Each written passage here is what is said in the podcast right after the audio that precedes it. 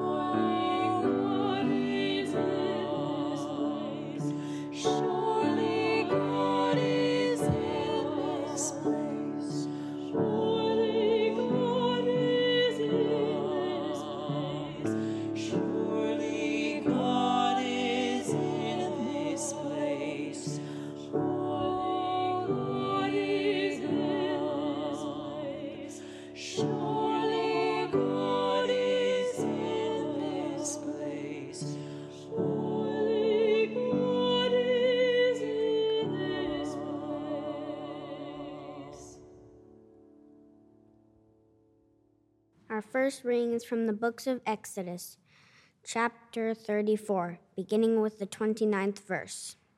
In preparation to hear these words, let us pray. Loving God, as we listen to these ancient words, may we be open to hear their meaning for us this day. Amen. Moses came down from Mount Sinai. As he came down from the mountain with the two tablets of, of covenant in his hand, Moses did not know that the skin of his face shone because he had been talking with God. When Aaron and all the Israelites saw Moses, the skin of his face was shining, and they were afraid to come near him. But Moses called to them, and Aaron and all the leaders of the congregation returned to him. And Moses spoke with them. Afterwards, all the Israelites came near, and he gave them in commandment all that God had spoken with him on Mount Sinai. When Moses had finished speaking with them, he put a veil on his face. But whenever Moses went in before the Holy One to speak with God, he would take the veil off until he came out. And when he came out, he told and he told the Israelites what he had been commanded. The Israelites would see the face of Moses, that the skin of his face was shining, and Moses would put the veil on his face again until he went to speak with God. Hear what the Spirit is saying to the church. Thanks be to God.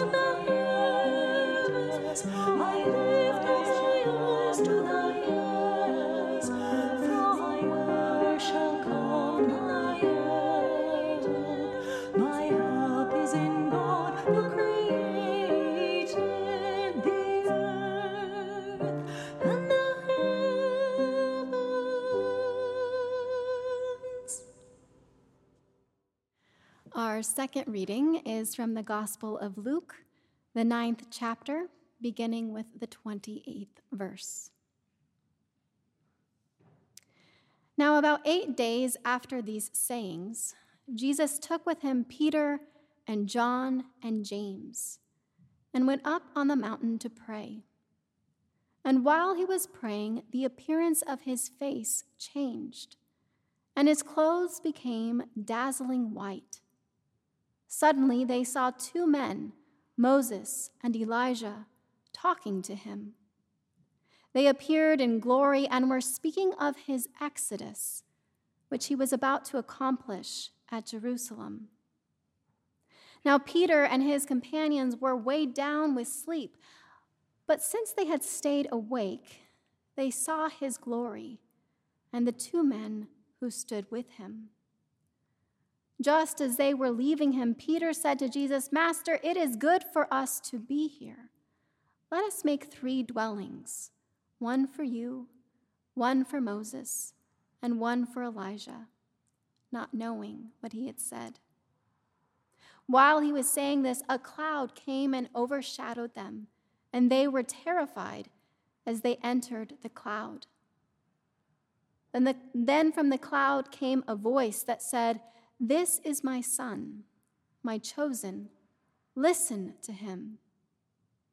When the voice had spoken, Jesus was found alone, and they kept silent, and in those days told no one any of the things they had seen. Here ends the reading.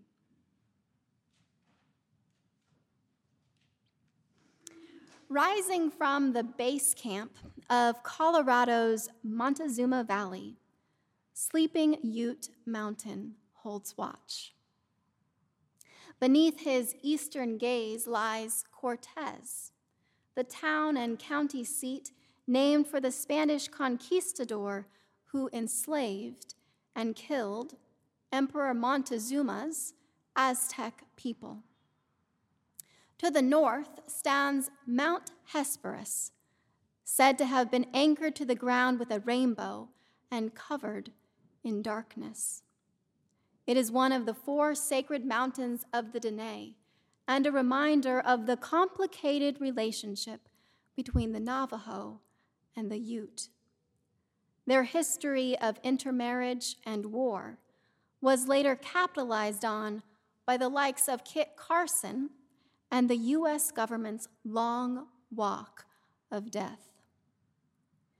It is in this land layered with the names of embattled peoples, that the view west reveals a chief warrior God resting upon the mattress of the earth. A feathered headdress adorns a serene face. Arms lay folded across his chest. And the line of outstretched legs is made soft by an ever changing blanket anchored by the tips of his toes. The surrounding cliffs and canyons tell of the warrior's battle, remnants of a kinetic force against unnamed evil ones. The rivers and reservoirs tell of healing, waters emerging as he lay recovering from his wounds.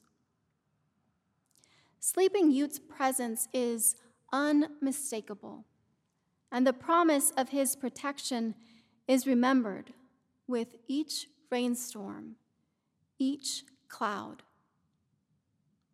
So the Ute Mountain Ute tribe named their capital Towaoc, which means it is good or thank you. I will make my goodness pass before you, said the old warrior god Yahweh to Moses. My presence will go with you, and I will give you rest. On the long trek from bondage to freedom, Moses prays to be shown God's glory. He prays that God's presence would abide among the people. He prays that God would go with them as they carry forward from one place to the next. He prays this for himself, and he prays it for the Israelites, that they might know they were not let out of Egypt to die in the wilderness. With all this praying, one might think it didn't happen. Incredibly, God's glory is shown. From the very first, God went in front of them in a pillar of a cloud by day to lead them along the way, and in a pillar of fire by night to give them light, so that they might travel by day and by night. As the story goes, neither the pillar of cloud by day nor the pillar of fire by night left its place in front of the people. Still, the path toward freedom was long, and God understood the people might change their minds and want to return to Egypt, even if it meant losing themselves. And God was right. Sometimes they did. So Moses prayed again, and God kept showing up. On the mountain, in the storm, in a thunderous voice, in burning light, God showed up face to face, sitting with Moses as one would sit with a friend. God's goodness was there passing by a cleft in the rock, and when sharing a covenantal meal with 70 elders who saw pavement of sapphires beneath God's feet. The Exodus journey seems to be just as much about where and how the glory of God is revealed as it is about freedom. Perhaps one illuminates the other. Maybe freedom, wherever they dwelled, was found when the glory of God was revealed. Maybe the glory of God was revealed in their freedom. Several chapters of Exodus are dedicated to the detailed instruction for creating the tabernacle, a place for the presence of God to dwell. So important was it to the editors, the instruction is included twice. In the middle of this elaborate detail describing the tent of meeting, Moses goes up to Mount Sinai on behalf of the people once more. And 40 days later, he emerges transformed, his face unmistakably and forever shining with the presence of God. And the people of God are asked to bring their gifts to build the dwelling place of God in their midst. So they come, the weavers and wood carvers, all the people and all their gifts. And when they finish, Moses inspects their work and, mirroring God at creation, he blesses it, saying, It is good. I will make my goodness pass before you, said the old warrior God, Yahweh, to Moses. My presence will go with you, and I will give you rest. After Moses assembled all the parts the people created, the book of Exodus ends with the cloud covering the tent of meeting and the presence of God filling the tabernacle. Moses is unable to enter because the cloud has settled upon it, and the tabernacle is so filled with the presence of God. When the cloud lifts from the tabernacle, the Israelites sat, set out on their various journeys. But when the cloud does not lift, they don't set out until it lifts again. For over the tabernacle, a cloud of God rests by day, and fire appears in it by night, in the view of all the house of Israel throughout their journeys. Just before ascending the mountain to pray, like Moses before him, Jesus spoke with his disciples. He gave them power and authority over all demons and to cure diseases. And he sent them out to proclaim the realm of God and to heal. He understood the path would not be easy. With the hard won wisdom of the wilderness, he tried to embolden them, saying, Those who want to save their life will lose it, and those who lose their life for my sake will save it. What does it profit them if they gain the whole world but lose or forfeit themselves?